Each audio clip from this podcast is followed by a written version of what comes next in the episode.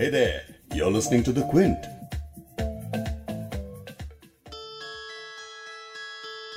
अर्ज किया है जिंदगी से यही गिला है मुझे, तू बहुत देर से मिला है मुझे।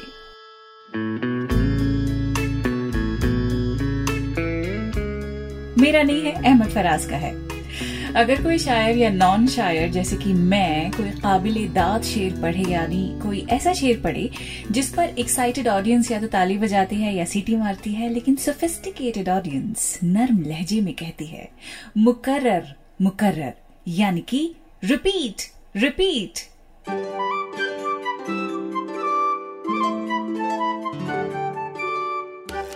द क्विंट और क्विंट हिंदी पर आप सुन रहे हैं उर्दू नामा। मैं हूं फबीहा सैयद। मुकर्रर, जैसा कि अभी आपको बताया कि इसका मतलब होता है दोहराना, रेकरेंस, रेपिटेशन। अच्छी चीजें हो तो मुकर्रर होना बेहतर है, लेकिन पैंडेमिक की लहरों का मुकर्रर आना अजाबी जान बन चुका है। और गालिब की तरह न सही, लेकिन खुदा से सवाल करने का दिल चाहता है कि पूछें यार अब जमाने में कोरोना मिटेगा कब, क्यों इस वबा को लहर मुकर्रर बना दिया। ओ माय गॉड, लहर मुकर्रर, वाह। कई बार खुद से बात करते करते मैं भी ऐसी लाइनें मार देती हूँ कि खुद ही हैरान हो जाती हूँ। वाह जबरदस्त, लहर मुकर्रर, वाह।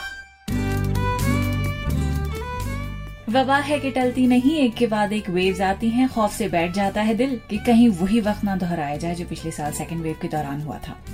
दुआ की रफ्तारें बढ़ जाती हैं कि खुदा इस वबा को अब लहर मुकर्रर ना बनाए, बस अब बस ही हो जाए।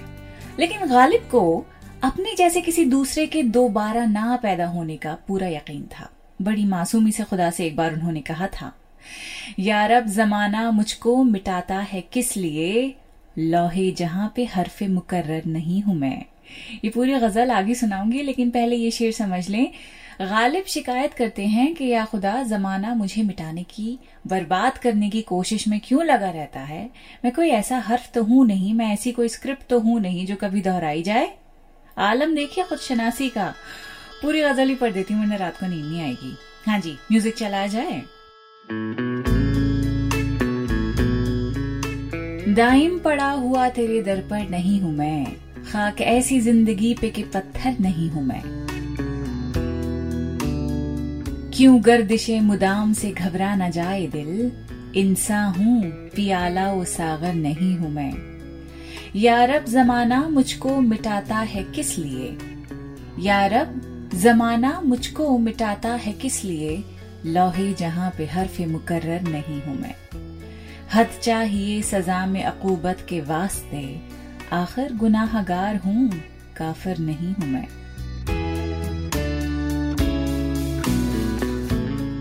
रखते हो तुम कदम मेरी आंखों से क्यों दरेग, रुतबे में माहर माह से कमतर नहीं हूँ मैं। दरेग यानी अफसोस, संकोच। रखते हो तुम कदम मेरी आंखों से क्यों दरेग, रुतबे में माहर माह से कमतर नहीं हूँ मैं। गालिब वजीफा ख्वार हो दो शाह को दुआ, वो दिन गए कि कहते थे नौकर नहीं हूँ मैं। वाह मिर्जा गालिब, वाह। भरतेंदु हरिश्चंद्र की गजल भी आप सुनिए, मायने आपको समझाती चलूंगी। लिखते हैं, दश्त पैमाई का अगर कस्द मुकर्रर होगा, दश्त पैमाई का अगर कस्द मुकर्रर होगा, हर सरे खार पे आबला नश्तर होगा। दश्त यानी सहरा, रेगिस्तान। पैमाई पैमाने से बना है, यानी मेजरमेंट, किसी चीज को नापना। और दश्त पैमाई यानी रेगिस्तान को नापना। दश्त पैमाई का अगर कस्द मुकर्रर होगा, कस्द का मतलब है कोशिश, मुकर्रर यानी रिपीटेडली, जो बार बार हो। शायर इस मिसरे में कहता है कि दश्त पैमाई का अगर कस्द मुकर्रर होगा, मानी अगर रेगिस्तान को नापने की कोशिश बार बार की जाए तो हर सरे खार पाए आबले नश्तर होगा। मतलब हर कांटे की नोक एक नश्तर की तरह पैरों को जख्मी करती चलेगी। आगे लिखते हैं, मैं कदे से तेरा दीवाना जो बाहर होगा, एक में शीशा और एक हाथ में सागर होगा। दिल न देना कभी इन संग दिलों को यारों, चूर होवेगा जो शीशा तहे पत्थर होगा। संग यानी पत्थर, तहे पत्थर यानी पत्थर के नीचे। दोबारा पढ़ देती हूँ, दिल न देना कभी इन संग दिलों को यारों, चूर होवेगा वो शीशा जो तहे पत्थर होगा। यानी उन पत्थर दिल लोगों को कभी दिल ना देना, वो इसलिए क्योंकि शीशे जैसा नाजुक दिल अगर पत्थर के नीचे आएगा तो वो चूर चूर हो जाएगा। समझ आ रहा है ना, वार्निंग है।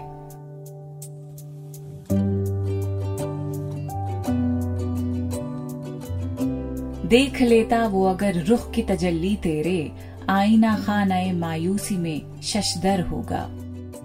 रुख यानी चेहरा, तजल्ली का मतलब होता है ब्रिलियंस। देख लेता वो अगर रुख की तजल्ली तेरे, आईना खानाए मायूसी में शशदर होगा। शशदर यानी ऐसी जगह में फंसना जहाँ से निकलना मुश्किल हो जाए। आप ये देखिए कि इसमें शायर महबूब की खूबसूरती, उसकी ब्रिलियंस के बारे में ही कह रहा है कि अगर आईना तेरे चेहरे की चमक देख लेगा, मतलब आईने तक को कॉम्प्लेक्स हो जाएगा, वो तक खुद को मायूसी में फंसा महसूस करेगा, ऐसी मायूसी जिससे बाहर निकलना उसका मुश्किल हो जाएगा।